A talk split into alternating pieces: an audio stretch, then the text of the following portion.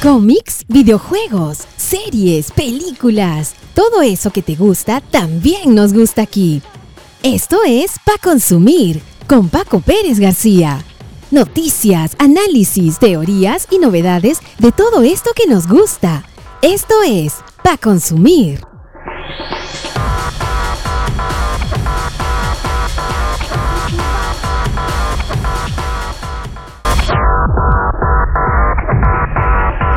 ¿Cómo están? Yo soy Paco Pérez García y esta es una nueva edición de Pa Consumir. Le damos la más cordial bienvenida a quienes nos escuchan a través de las diversas plataformas de podcast. Recuerden que estamos en Spotify, en Evox, en Google Podcast. También nos encuentran en Radio Public y en Anchor. Y como siempre, los sábados y domingos a partir de la una de la tarde aquí en Café Radio, www.caferradiofm.com o pueden descargar desde el Google Play la aplicación de Café Radio y escuchar nuestra programación todos los días, las 24 horas del día y como siempre acompañados de la mejor música rock and pop de todos los tiempos. Esta semana tenemos varias novedades y es que ha habido varios estrenos eh, en, las, en las plataformas de streaming y la cosa realmente está potente en, esta, eh, en estas presentaciones y en todo lo que ha venido sucediendo esta semana desde la continuación de capítulos de diversas series hasta eh, estrenos también ya de eh, temporadas de otras producciones. Así que en este episodio número 25 de Pa Consumir les vamos a contar los detalles de todas estas novedades. Y vamos redondeando lo que ha pasado en la semana, esta semana donde se ha estrenado ya la tercera temporada de The Umbrella Academy.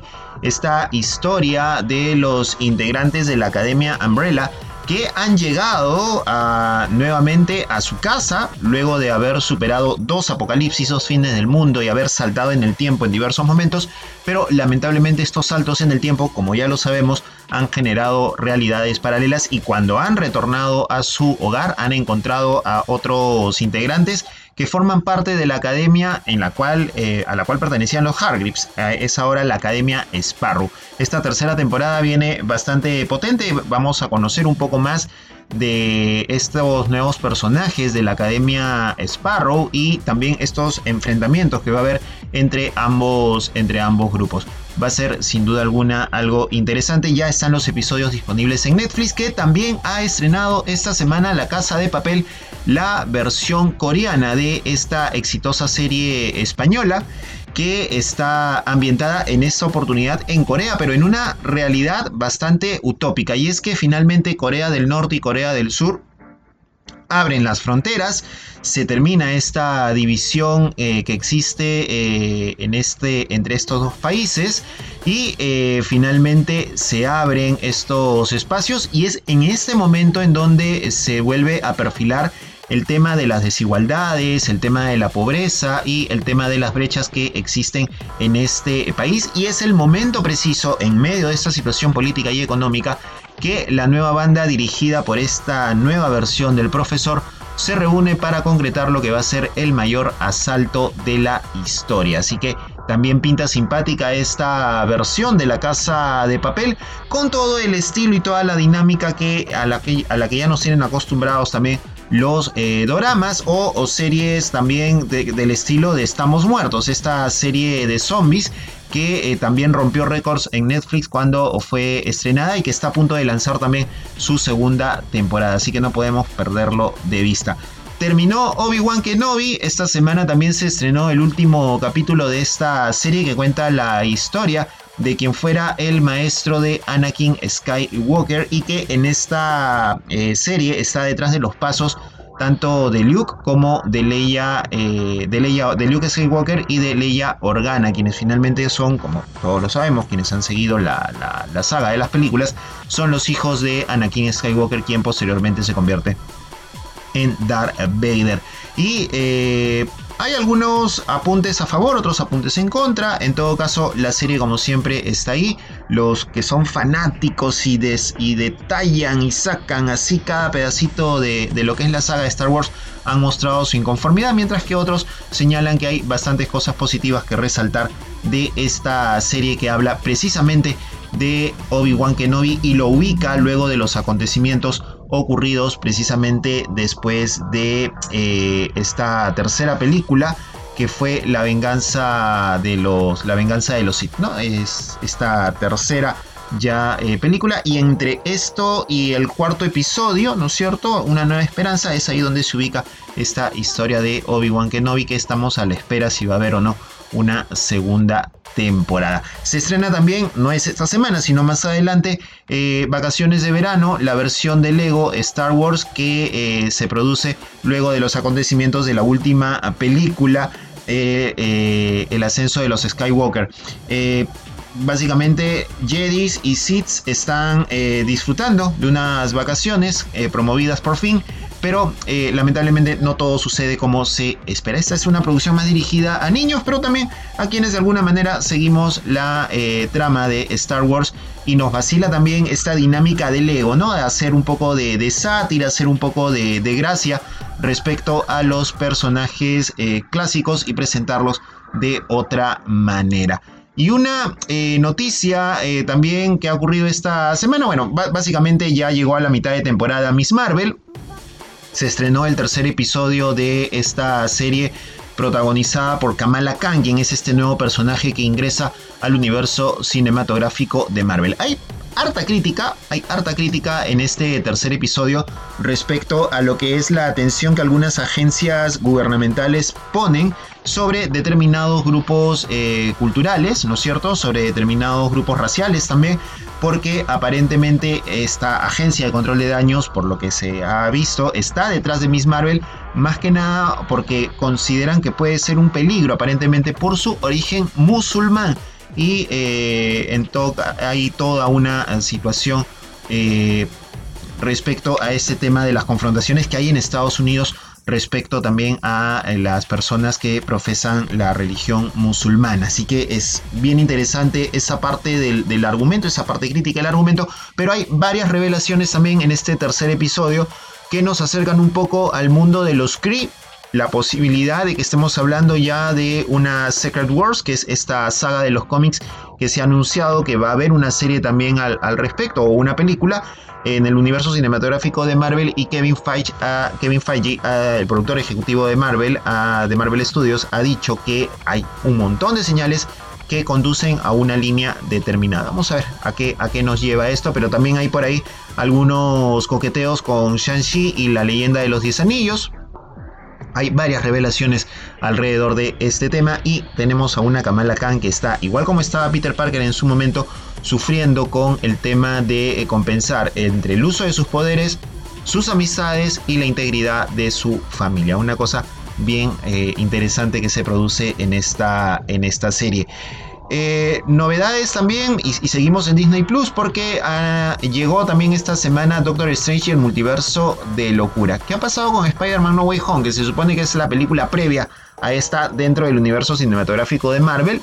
Esto se lo vamos a contar más adelante porque también hay novedades respecto a las sagas, a las sagas de Spider-Man. De eso vamos a hablar más adelante, pero ya está Doctor Strange en Multiverso de Locura, 2 horas 10 con película para disfrutar de este enfrentamiento entre Doctor Strange y la bruja escarlata y la presencia también de una nueva heroína como es América Chávez y todos estos viajes a los diversos universos que se producen y lo que acontece cuando nos encontramos con los Illuminati en, en uno de los universos a los cuales termina viajando Doctor Strange. El sexto capítulo de The Boy también se ha estrenado esta semana, el capítulo denominado Arrogance, que está basado precisamente en el cómic del mismo, del mismo nombre. Ha habido toda una campaña publicitaria alrededor porque se dice que va a ser el capítulo o que es el capítulo más aberrante que puede haber eh, presentado esta, esta serie.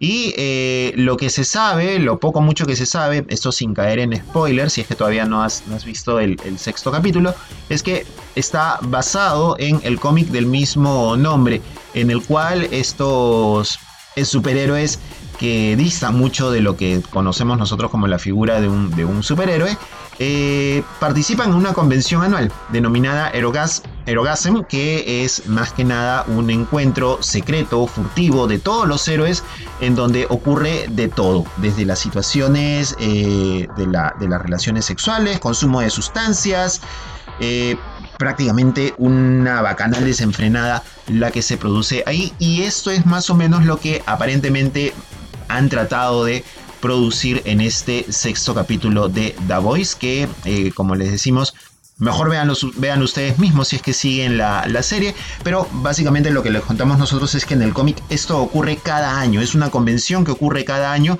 y los superhéroes, eh, obviamente alcahueteados y auspiciados por Boat, que es la empresa que los eh, patrocina y que los ha producido de alguna manera, señalan que se van a enfrentar una amenaza contra el planeta Tierra al espacio pero esto es obviamente una mentira, sino que se van a una isla tropical recontra escondida para esta fiesta desenfrenada. Y en el mundo de los videojuegos contarles que Fall Guys, Fall Guys, perdón, este, este videojuego para PC y otras plataformas que fue sensación en el año 2020 se abrió gratuitamente porque ya lo ha comprado Epic Games, que es esta eh, empresa de videojuegos que es la que produce Fortnite y otros videojuegos similares.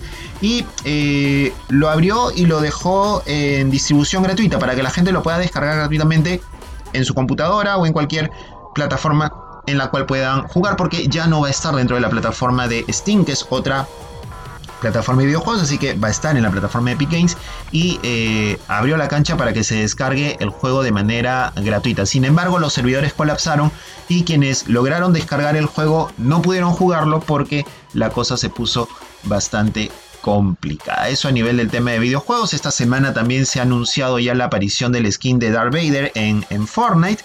Y eh, seguimos comprobando y experimentando las cosas que nos trae PlayStation también, con lo que hablábamos en la edición pasada, en el episodio pasado de Pa Consumir, respecto a las nuevas suscripciones y a las nuevas categorías de lo que es PlayStation Plus. Estas son algunas de las cositas que han pasado esta semana. Vamos a irnos rápidamente para contarles otras cosas más aquí, como siempre, en Pa Consumir.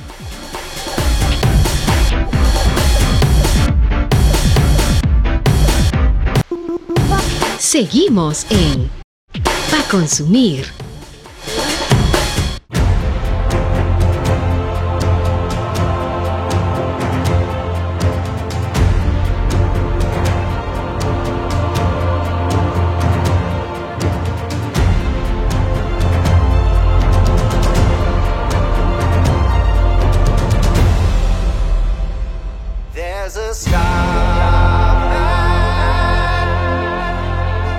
Esta semana eh, también habíamos, como lo habíamos anunciado eh, en el episodio anterior de Pa Consumir, eh, estaba programado el estreno de la película Lightyear, esta película animada de Pixar que cuenta la historia precisamente de Buzz Lightyear este personaje que nosotros conocimos en Toy Story como un juguete del denominado comando estelar, el comando espacial, ¿no es cierto? Y que era uno de los juguetes favoritos de Andy, el niño que era eh, el dueño de todos los juguetes en esta, eh, en esta saga de la película Toy Story.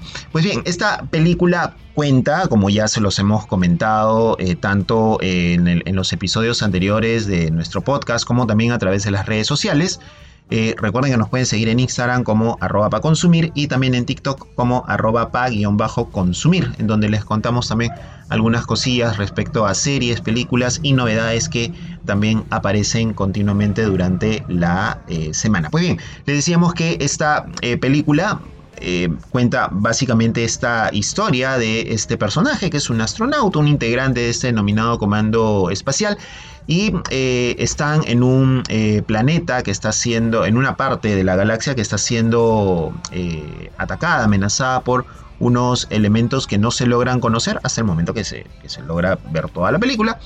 Y ahí un poco vemos pues toda esa cuestión intrépida de Lightyear, cómo es este personaje, ¿no es cierto? Y según lo que los productores han manifestado también es la película que ve Andy en el cine y que hace que se vuelva fanático de este personaje hasta que logra conseguir el muñeco de Buzz Lightyear que le regalan en su cumpleaños. Pues bien, esta película que está protagonizada en, eh, la voz en, el, en inglés por el actor Chris Evans, quien interpreta también al Capitán América en el universo, en el universo cinematográfico de Marvel.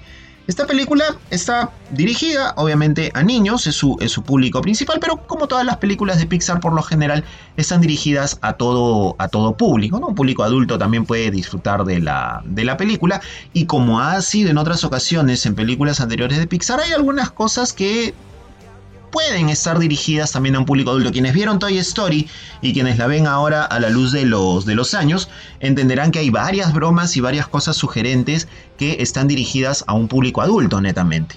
¿No? Eh, también hay cosas eh, dirigidas al público adulto, por ejemplo, en, en Eternamente o en Soul, que son películas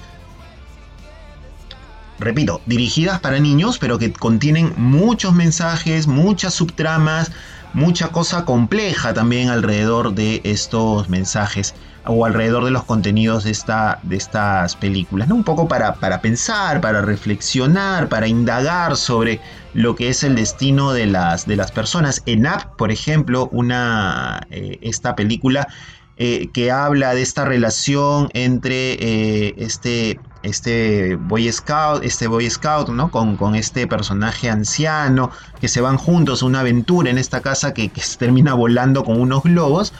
Habla también sobre este tema de las, de las relaciones, sobre los afectos, ¿no? Y, son varias cosas sobre el duelo, la necesidad también de dejar eh, pasar estas situaciones de duelo en las cuales nos, nos, nos encontramos enfrascados, ¿no? Es decir, o, la película Wally, ¿no? Que habla muy críticamente respecto al futuro que le puede esperar a nuestro planeta si es que no lo cuidamos, si es que seguimos haciendo el desastre que mantenemos hasta ahora.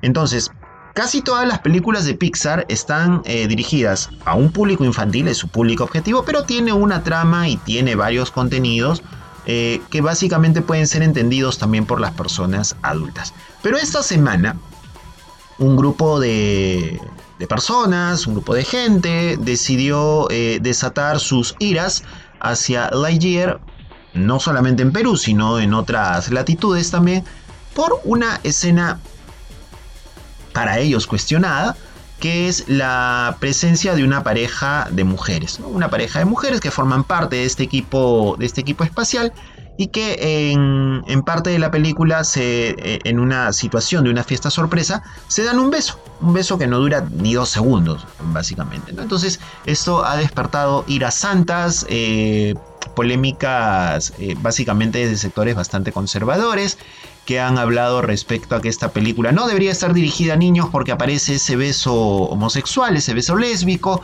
y, porque se menciona a esta, esta pareja de, mujeres, ¿no es cierto? Entonces se ha desatado toda una polémica alrededor.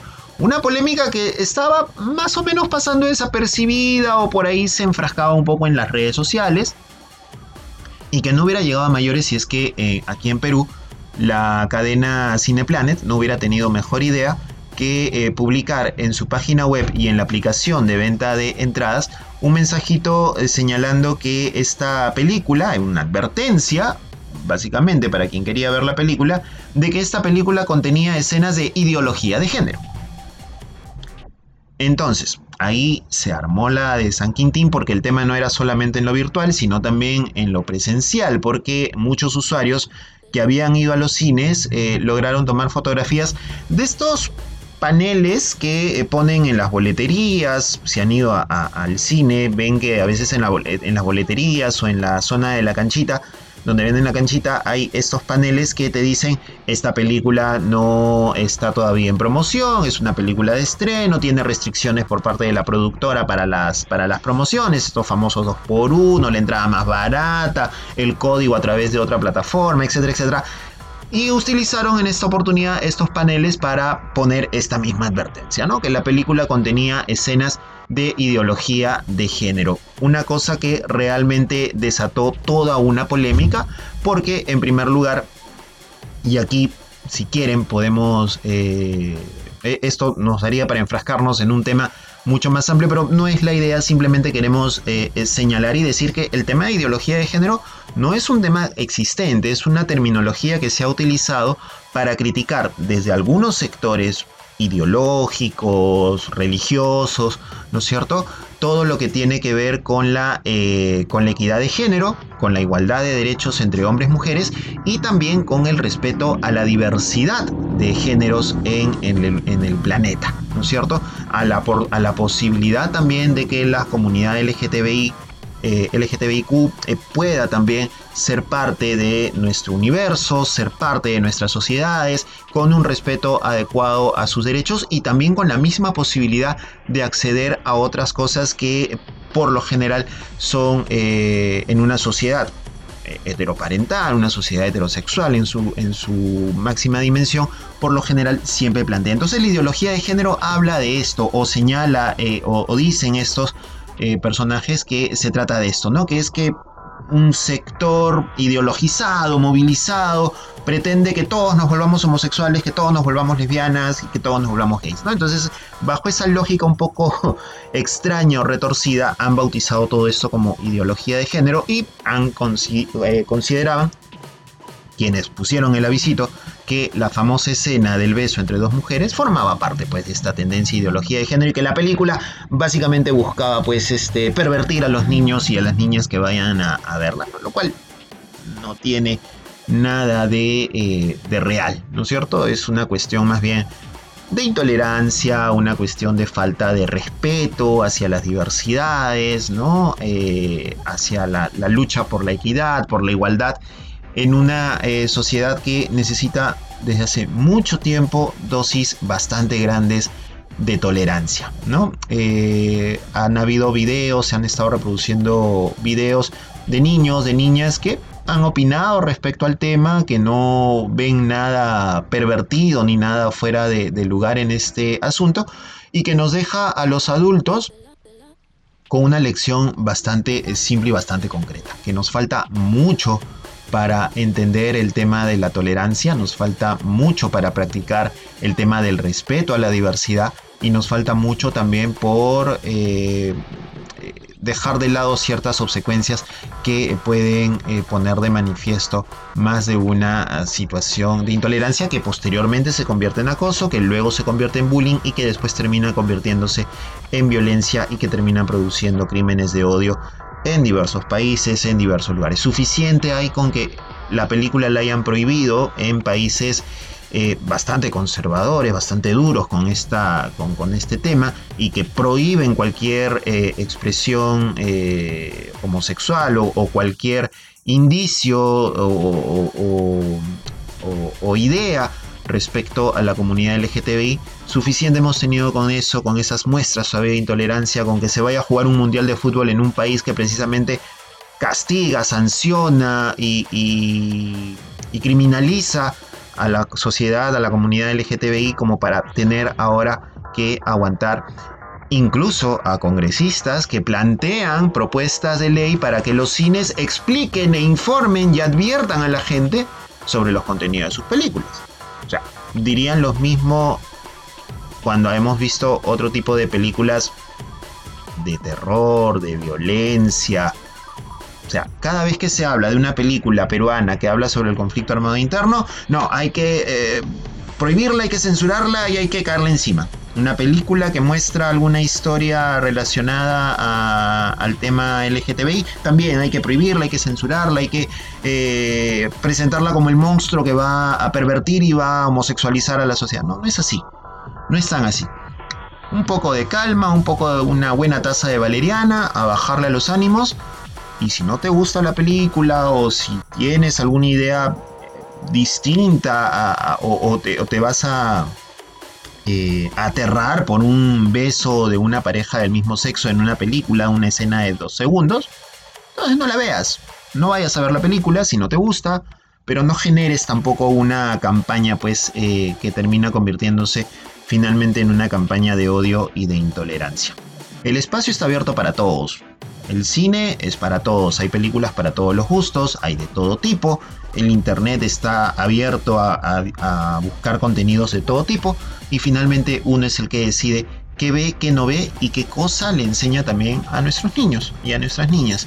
Y tengan una cosa bien en clara, los chicos y las chicas, los niños y las niñas muchas veces la tienen mucho más clara que muchos adultos. Por nuestra parte, les recomendamos vayan a ver Lightyear, es una película que pinta interesante. Vamos a ir a, verla seguramente ya la, próxima semana porque ya ofertas 2x1 y precios más baratos en el cine y les contamos qué nos ha parecido esta película, se lo contamos también seguramente a través de nuestras redes sociales. Así que respeto, una buena taza de valeriana, tolerancia y a disfrutar la película si es que vas a verla y si no, simplemente hay otras opciones que también puedes disfrutar en el cine.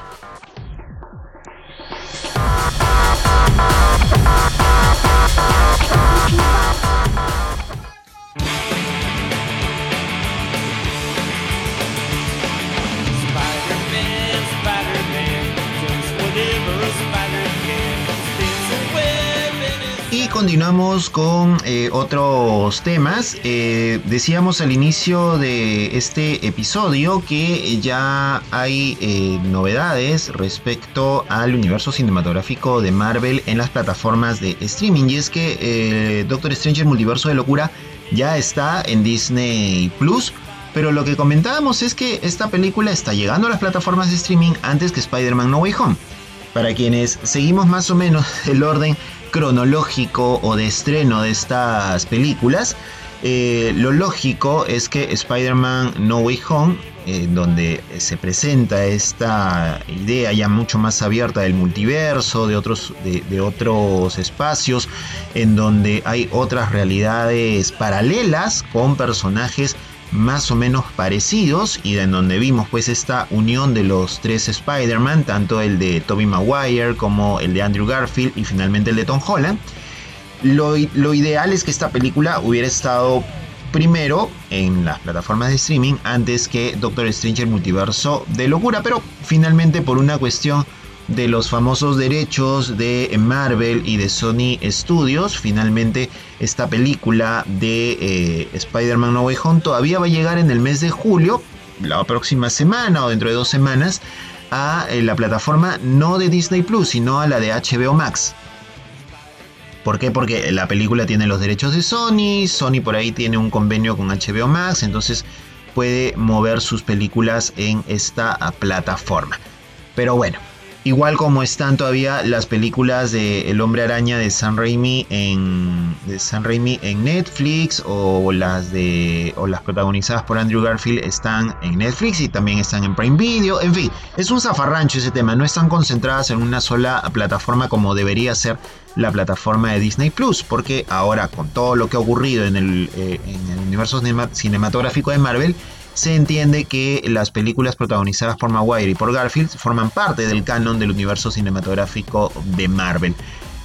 Sin embargo, sin embargo, la noticia que empezó como un rumor y que luego se, se confirmó a inicios de este mes respecto a la presencia de eh, estas películas, estas primeras sagas de El hombre araña, se confirmó en Inglaterra, parte de Europa y en Estados Unidos que iban a estar ya en la eh, plataforma de Disney Plus. Sin embargo, como siempre suele ocurrir, todavía era un misterio respecto a lo que iba a ocurrir en Latinoamérica. Esta semana, por ahí, eh, la cuenta de Twitter de Disney Plus soltó un mensaje nada críptico respecto a que podría haber novedades con las eh, sagas del hombre araña. Finalmente, esta semana, el día jueves, para ser más exactos, se confirmó la noticia a través de las redes sociales, a través del Instagram, tanto de Marvel Latinoamérica como de Disney Plus Latinoamérica, que ya empiezan a llegar las películas del hombre araña a la plataforma de Disney Plus. El 8 de julio es la fecha pactada para que lleguen las primeras películas de esta saga. Estamos hablando de Spider-Man 1 y de Spider-Man 2. Recordemos que aquí es una trilogía, pero por lo pronto para el 8 de julio van a llegar las dos primeras películas protagonizadas por Tobey Maguire. Spider-Man 1, en donde vemos eh, un poco los, los, orígenes del arácnido y, y que se enfrenta en esta ocasión a El Duende Verde interpretado por William Dafoe, ¿no es cierto? Entonces esta primera película está llegando el 8 de julio y también al mismo tiempo está llegando El Hombre Araña 2, que es la secuela de esta película con Tobey Maguire y que eh, se enfrenta en esta oportunidad al Doctor Octopus, al doctor Otto Octavius, quien es interpretado por Alfred Molina. Recordemos que en Spider-Man No Way Home tanto el Duende Verde, Willem Dafoe, como Otto Octavius de Alfred Molina llegan a lo que es el universo cinematográfico de Marvel cuando este hechizo lanzado por Doctor Strange para que la gente se olvide eh, quién era Spider-Man se sale de control y abre algunos agujeros en el multiverso. Así que tenemos el 8 de julio estas dos películas, pero eso no es todo porque quedaría pendiente la, número 3, ¿no? la del famoso baile de, Tobey Maguire poseído por, por la esencia de Venom. Pero eso no es todo porque al, a, a, Disney Plus va a estar llegando el mismo 8 de julio el sorprendente hombre araña, The Amazing Spider-Man 1 y 2, las dos películas interpretadas por Andrew Garfield. Andrew Garfield, esta película, la primera película de Andrew Garfield, donde también se cuenta un poco la historia del hombre araña, pero se cuenta también la relación del papá de Peter Parker con quien luego va a ser el enemigo de Spider-Man, el doctor Lagarto. ¿No es cierto? Entonces, eh, y que forma parte también de la película de Spider-Man No Way Home. Viene desde su universo para tratar de matar a Peter, a Peter Parker, ¿no es cierto? Entonces vamos a tener ahí esta eh, aparición, esta presencia de eh, el sorprendente hombre araña 1 y también vamos a tener el sorprendente hombre araña The Missing Spider-Man 2 también protagonizada por Andrew Garfield en donde eh, se enfrenta a Electro el Electro protagonizado por Jamie Foxx que también aparece en Spider-Man No Way Home viene de esta dimensión de este, de este universo para enfrentarse luego a los tres Spider-Man. Entonces tenemos estas dos películas, estas cuatro películas, perdón, de estos dos universos, el universo de Tobey Maguire y el universo de Andrew Garfield con sus respectivos villanos que aparecen en Spider-Man No Way Home. Y finalmente ya las películas de Tom Holland empiezan a llegar de a poquitos al universo eh, de Disney Plus ya tenemos Civil War, que es la primera película en donde aparece el Spider-Man de, Tom Holland, y luego tenemos ya lo que es Infinity War y Avengers Endgame. Pero ahora la primera película en solitario de Tom Holland es Spider-Man Homecoming, eh, de regreso a casa, que es la película que no habla de un origen de Spider-Man ni de cómo Peter Parker obtiene los poderes, sino que más bien ya nos lanza directamente a lo que es la figura de Spider-Man, un Spider-Man que está esperando el respaldo de Tony Stark, el llamado de los Vengadores para poder formar parte de este de, esta estrategia. Es lo que ocurre, eh, esta película de Spider-Man Homecoming está ubicada después de lo que sucede en la Civil War, ¿no es cierto? Entonces, eh, es un poco ver cómo está Spider-Man en un universo donde los Vengadores están eh, divididos, en donde el Capitán América se encuentra prófugo de la justicia y en donde Tony Stark tiene cierto poder eh, cercano al gobierno debido al tema de los acuerdos de Sokovia. Y aquí nos eh, cuentan un poco pues cómo es la vida de Spider-Man de Peter Parker tratando de ser un superhéroe a pesar de que Tony Stark no está muy convencido todavía de que este chico de tan solo 15 años pudiera llevar un traje que incluso el mismo Tony Stark le produce. Entonces tenemos 5 películas del arácnido en el universo de Disney Plus, que forma parte del universo cinematográfico de Marvel. Dos películas de Tobey Maguire, El Hombre Araña 1 y 2, The Amazing Spider-Man 1 y 2 de Andrew Garfield y Spider-Man Homecoming de eh, Tom Holland y ya empieza un poquito, un poquito a ajustarse este universo y todo este mundo canónico que nos va a seguir trayendo más aventuras y más locura. Entonces 8 de julio es la fecha prevista, Disney Plus sigue dando que hablar y todavía nos tiene mucho más cosas porque tiene más novedades y habrá que ver cuándo llega Spider-Man 3 y cuándo eh, llega Spider-Man Far From Home y en qué momento No Way Home dejaría HBO Max para poder pasar a las filas de Disney Plus. Eso seguramente va a ser el próximo año o en un par de añitos más. Eso es lo que pasa en el universo cinematográfico de Marvel y en lo que eh, se refiere a la plataforma de Disney Plus. Así que contenidos como cancha para ver en las plataformas.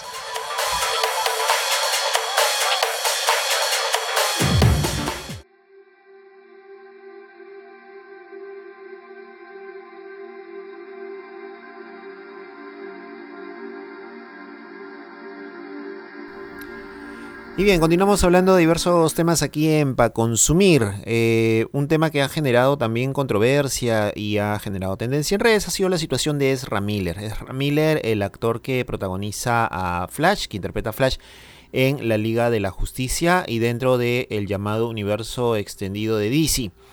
Eh, las películas de Warner que iniciaron allá por el año 2013 con eh, precisamente Superman y que luego continuó con Batman v Superman en el 2016 y que habían tenido un punto ya más o menos eh, con la Liga de la Justicia y alrededor de ello también las películas de La Mujer Maravilla. Ezra Miller eh, recientemente se ha anunciado que está siendo separado de las filas de Warner y que ya no va a formar parte de los proyectos del universo de DC y eh, esta gran productora cinematográfica. Eh, The Flash, que es la película en solitario del eh, Corredor Escarlata, estaba programada para el próximo año, para el 2023. Sin embargo, diversas situaciones, diversos hechos protagonizados por Ezra Miller estarían generando que este actor ya no formara parte de estas producciones y del futuro que se tenía previsto para el universo extendido de Marvel. Y la situación y la gran pregunta que, surge es, ¿hay una maldición alrededor de la Liga de la Justicia y alrededor del universo cinematográfico de DC, de Comics? Y es que lo de Ezra Miller es lo más reciente ya eh, se habían generado problemas previos con eh, Henry Cavill, quien interpreta a Superman, y con Ben Affleck, que interpreta a, Batman. Eh, y es que en el año 2021, sí, en el año 2021 hubo varias idas y venidas después del estreno de el Snyder's Cut de la Liga de la Justicia en HBO Max respecto a el futuro de los personajes de eh, la Liga de la Justicia. ¿no? Entonces, eh, lo que se supo fue que tanto Henry Cavill, quien interpreta a Superman, como Ben Affleck, quien hace el papel de, Batman, un Batman criticado por algunos, eh, querido por otros. Personalmente no es un Batman que me llame mucho la atención, que no, haya, que no ha cubierto las expectativas que uno como, como eh, como, eh, no como cinéfilo, sino como un eh, como audiencia, no, no ha logrado captar pues mi atención ni, ni ha llenado como seguramente lo puede haber logrado Robert Pattinson. ¿no? O quizás como lo hizo Michael Keaton allá en la década de a finales de los 80, inicio de los 90. Eh, Decía que empezó esta situación con, eh, con, Ben Affleck y con Henry Cavill porque tras el estreno del corte de la película de Zack Snyder, eh, Warner anunció que estaban en la búsqueda de un nuevo Superman y que ya no iban a contar con Henry Cavill y que estaban pensando también en un reemplazo para Ben Affleck. Ahora bien, la película de Batman de Robert Pattinson es una película totalmente ajena a este universo de la Liga de la, de la, Liga de la Justicia es, y, y lejos este universo extendido. Entonces entendemos que por ahí hay otros proyectos en solitario y que formaría parte de la nueva estrategia de Warner para tratar de recuperar eh, dinero y tratar de seguirle los pasos a Marvel, que ha logrado de manera mucho más decente estructurar un universo eh, de películas eh, continuadas y que tengan cierta lógica y cierta coherencia al momento de entrelazar un gran universo extendido como lo que ha hecho eh, en Marvel. La productora en el 2021, el año pasado, tras la pandemia y bueno y todos los efectos de lo que, de lo que se había producido, ha ingresado, ingresó a una nueva etapa y está dejando de lado a estos personajes. Ya previamente se había producido una situación bastante complicada a inicios del año pasado, cuando el actor Ray Fisher, quien interpretaba a, Cyborg, fue despedido también de DC y se anunció que no iba a estar en los planes porque él iba a estar en la película de The Flash, pero pues, finalmente no, no, iba a estar.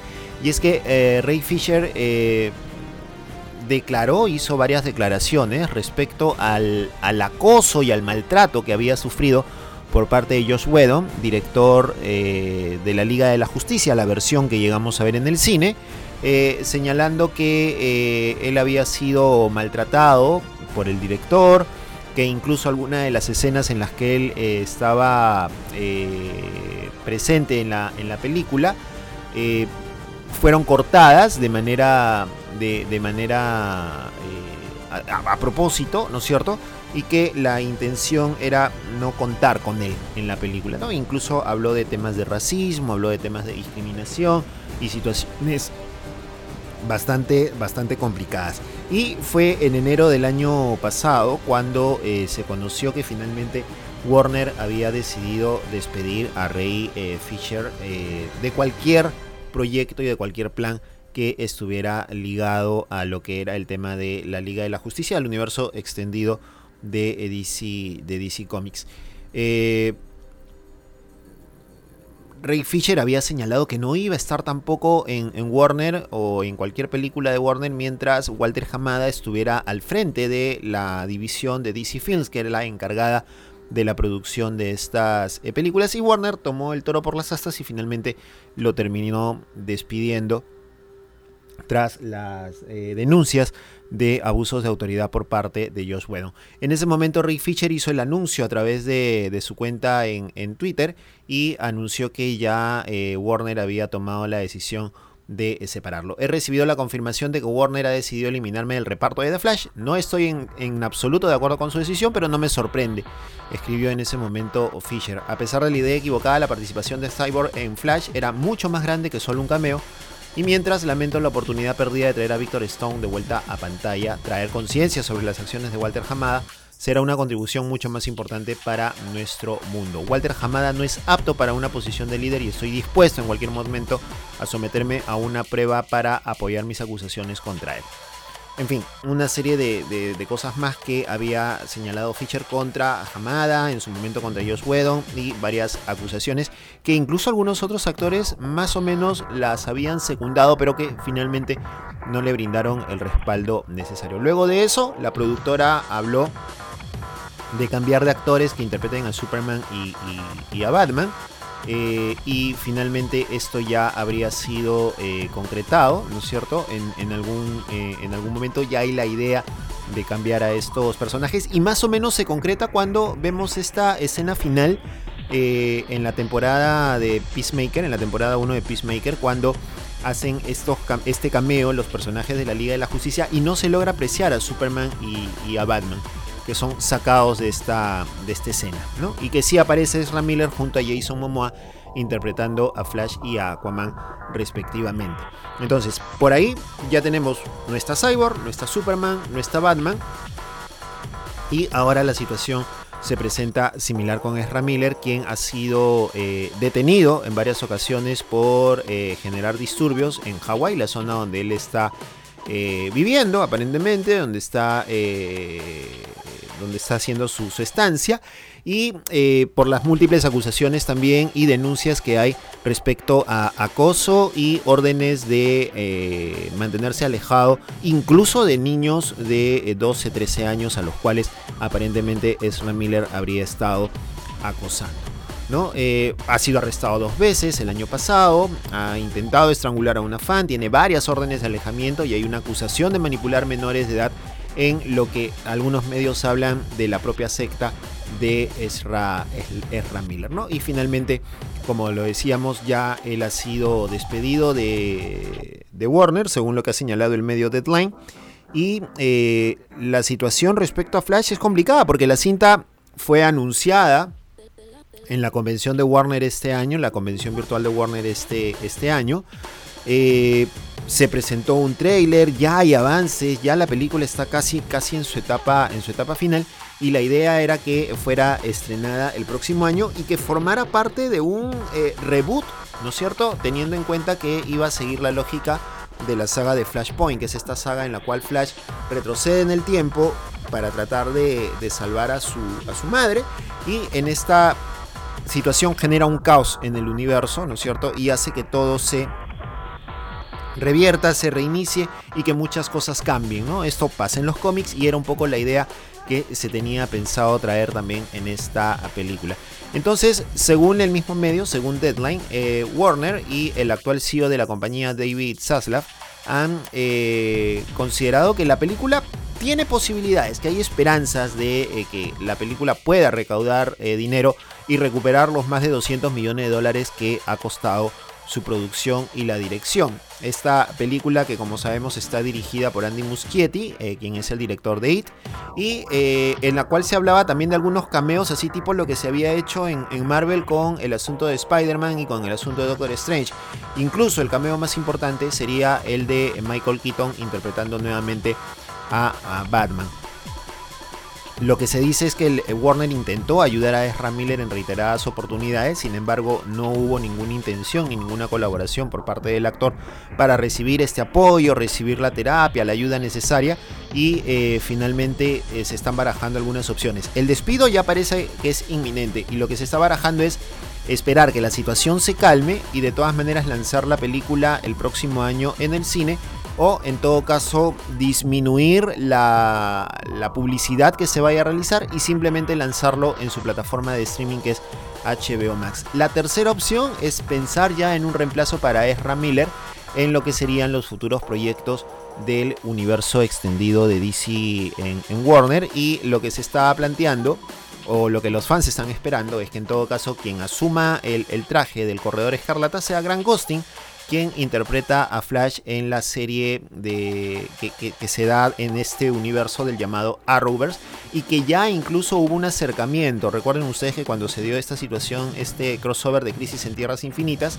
hubo un cameo precisamente de Ezra Miller saludando a Grant Gustin, los dos eh, vestidos con su traje de Flash respectivamente, y se dio esta situación y este cameo que también generó muchas teorías y muchas historias y la posible conexión de las series de televisión con el universo extendido de, DC, tal como se da en Marvel, que ahora tenemos series que están relacionadas a, las, a, las, películas, pero esto finalmente no se dio.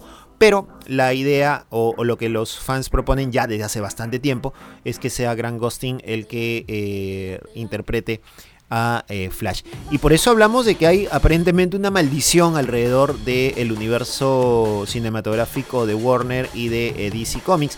Y es que no solamente está lo de Ray Fisher, la separación de Cavill, la separación de Ben Affleck, sino que, y, el problema con Ezra Miller, sino que también está el tema de Amber Heard, la actriz que interpreta a Mera, eh, la pareja de, de Aquaman, ¿no es cierto? O el interés sentimental de Aquaman que producto del juicio que ha tenido con Johnny Depp finalmente ha sido pues eh, borrada de la película de Aquaman el Reino Perdido que está a punto de estrenarse también próximamente. Entonces, si hacemos un mapa mental o una imagen mental de esta escena de la Liga de la Justicia eh, apareciendo en el horizonte, ¿no es cierto? Vemos que se han borrado de un plumazo a por lo menos eh, cuatro de los integrantes y que solamente están sobreviviendo eh, Gal Gadot, quien interpreta a la Mujer Maravilla, que ya ha tenido sus dos películas en, solitario, tanto Wonder Woman como Wonder Woman 84, y Jason Momoa, quien está a punto de protagonizar la película de Aquaman El Reino Perdido, que está también a punto de estrenarse. ¿Qué va a pasar con este universo? No lo sabemos. Warner está apostando a un reinicio, a un reinicio total de todo ha cambiado de directivos para tratar de eh, plantear propuestas y nuevas ideas que puedan satisfacer a los fans, pero la cosa está bastante complicada. Aunque por ahí la Liga de la Justicia no despegó como se esperaba, entonces hay la facilidad de poder hacer los cambios. Mientras tanto nosotros estaremos atentos y les iremos contando las novedades de lo que pase en el universo de DC Comics.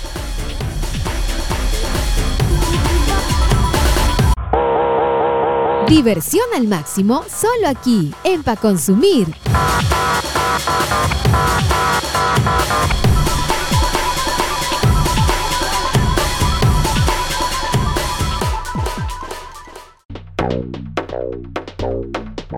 Piqueitos pa consumir.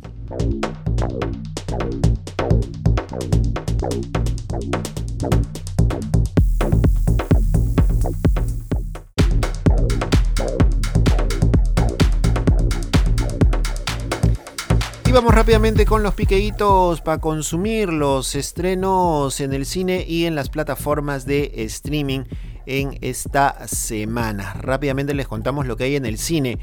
llega la película todo en todas partes al mismo tiempo. Es una película que realmente es una locura, es un bombazo porque es una película que a pesar de su temática habla directamente ya del multiverso. No como lo vemos en el mundo de Marvel, sino que habla de un multiverso en la vida real y es un poco vinculando esta situación también a lo que se veía en esta eh, finiquitada serie de Netflix de hace ya varios años, Sense8, en donde las personas podían conectarse con su alma gemela, ¿no es cierto?, en alguna otra parte del, planeta y adquirir de manera eh, consciente las habilidades de esta persona cuando las necesitara, ¿no? Entonces, por ejemplo, yo tengo mi otra mitad que vive en Japón y que puede ser una mujer, pero que sabe artes marciales, ¿no es cierto? Y yo eh, me contacto con ella y obtengo inmediatamente sus habilidades si es que las necesito para un momento determinado. En fin, en medio de toda esta locura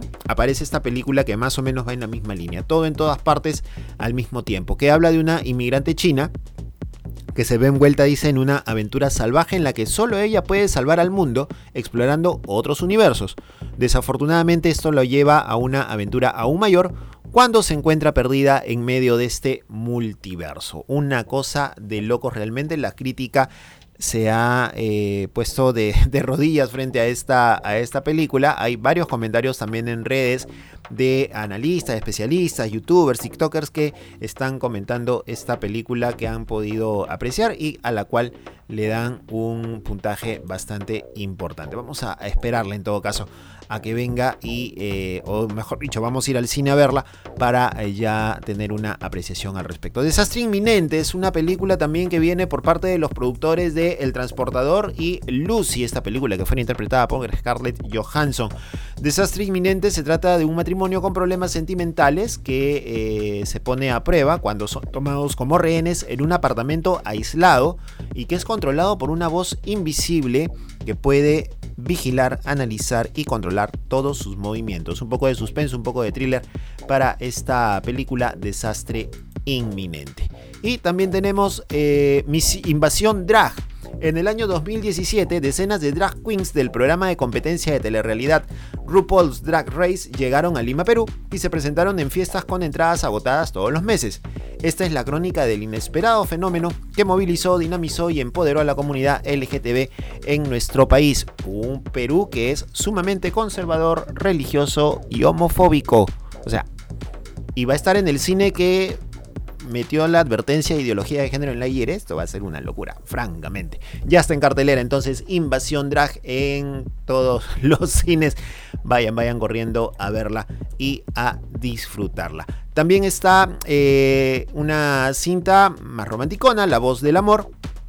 Esta cinta se ubica en Quebec, en Canadá, a finales de la década de los 60, donde Silvet y Anglomar dan la bienvenida a su decimocuarto hijo. En la familia, la música reina cuando y cuando Aline crece, descubren que tiene una voz prodigiosa. Cuando escucha esa voz, el productor Guy Cloud solo tiene una cosa en mente: hacer de Aline la mejor cantante del mundo. Este es un biopic musical, un biopic musical inspirado en la vida de la cantante canadiense Celine Dion. La voz del amor también en cartelera. Y una película animada también para los niños llega a, a los cines peruanos. Se trata de Ovejas y Lobos, la hazaña mágica. La Villa Unida de Ovejas y Lobos vive en paz. Imagínense, ovejas y lobos viviendo en paz, todos lindos como hermanitos, y todo en armonía hasta que llegan unos visitantes inesperados. Un zorro ártico y una pequeña cordera. Nadie esperaba, sin embargo, que estos animalitos trajeran un peligro mortal. Gray, el nuevo líder de la villa, ahora tiene que convencer a ovejas y lobos que pueden enfrentar cualquier problema o reto trabajando juntos, porque todo se puede con unidad y con amistad. Interesante película entonces, Ovejas y Lobos, la hazaña mágica, película animada también para eh, toda la familia. Y en las plataformas de streaming, pónganle ojo, ya les hemos comentado varias cosas de lo que, de lo que se viene eh, de lo que ha habido, de lo que hay esta semana y de lo que se viene también más adelante, pero ya está también en, la, en, el, en el menú de Netflix Jennifer López Medio Tiempo. Este es un pequeño documental de una hora con 35 minutos que cuenta detalles de lo que fue la presentación de Jennifer López en el medio tiempo, eh, en el espectáculo del medio tiempo del Super Bowl del año 2019, si es que la memoria no me falla, donde se presentó con Shakira. ¿Recuerdan ustedes este potente espectáculo de estas dos estrellas eh, latinas, pues eh, de esto trata este documental. Habla sobre todo lo que fue la preparación para este espectáculo y indaga también un poco en la vida de la estrella musical, sus romances, eh, sus propuestas de matrimonio, su preparación, su llegada al mundo del, espectáculo y, sobre su carrera no solamente como cantante, como bailarina, sino también como actriz eh, de Hollywood y todo lo que esta eh, vida significa, toda la presión que significa tratar de cumplir con todas estas ocupaciones. Medio tiempo entonces el documental que presenta esta historia de Jennifer López. Y si son fans de Mr. De Rowan Atkinson, tienen que ver la película Hombre vs. Abeja, que está llegando ya, eh, que ya está en la plataforma. Esta es una comedia en donde Atkinson interpreta a Trevor, un personaje que se enfrenta a una abeja mientras está eh, cuidando una casa. Él, se dedica precisamente a ser un cuidador de casas, un cuidador de viviendas de, de, lujo, de mansiones de lujo. Y está en una casa espectacular, una mansión increíble. Y una abeja viene a poner todo patas para arriba, porque tras intentar cazar a la abeja, Trevor termina destruyendo la mansión, la incendia, se genera todo un desastre y obviamente los propietarios de la casa lo enjuician. ¿Cómo se resolverá este tema? Vean Hombre versus Abeja, esta película que está poniendo Netflix ya en su plataforma y en su menú. Y si se van a Prime Video, les recomendamos la serie española Sin Límites. Sin Límites es una serie que cuenta la historia de la travesía de Fernando de Magallanes. Esta eh, travesía que eh, partió de España y que dio la vuelta al mundo. Es una travesía que duró cerca de tres años y fue uno de los primeros viajes marinos que diera la vuelta al mundo y que incluso fue más allá de lo que había hecho Cristóbal Colón.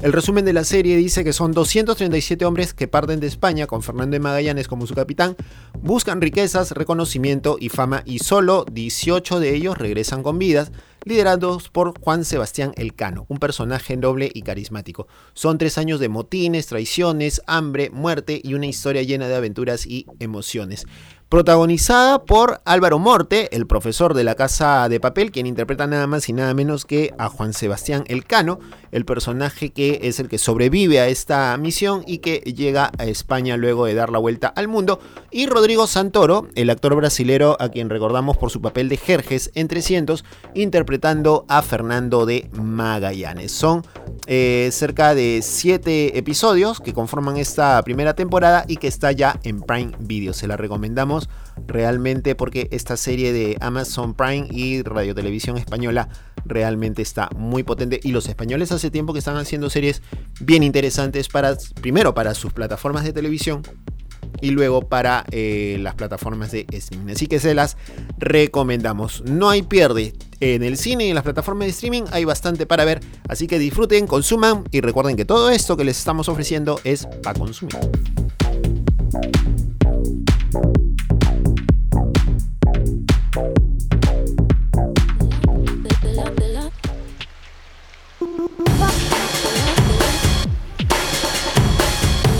De esta manera nos vamos. Les agradecemos por haber estado con nosotros. Recuerden que nos pueden seguir a través de nuestra plataforma de Instagram, arroba para consumir, donde publicamos avisos, noticias, detalles, videos, todos los adelantos de lo que viene ocurriendo en el mundo del cine, las películas, eh, las, las, plataformas de streaming, los videojuegos, todo aquello esto que a ustedes les gusta, a nosotros nos encanta. Y también en nuestra plataforma de TikTok, arroba pa-consumir. Ahí nos encuentran haciendo comentarios de la serie, las películas, recomendándoles algunas cosas que ustedes puedan disfrutar y también contando de una manera distinta algunas novedades. Y como siempre, aquí en eh, Café Radio, www.caferradiofm.com, Café Radio, compartimos tu esencia, sábados y domingos a la una de la tarde. Yo soy Paco Pérez García, no hay tiempo para más, nos encontramos la próxima semana. ¡Chau!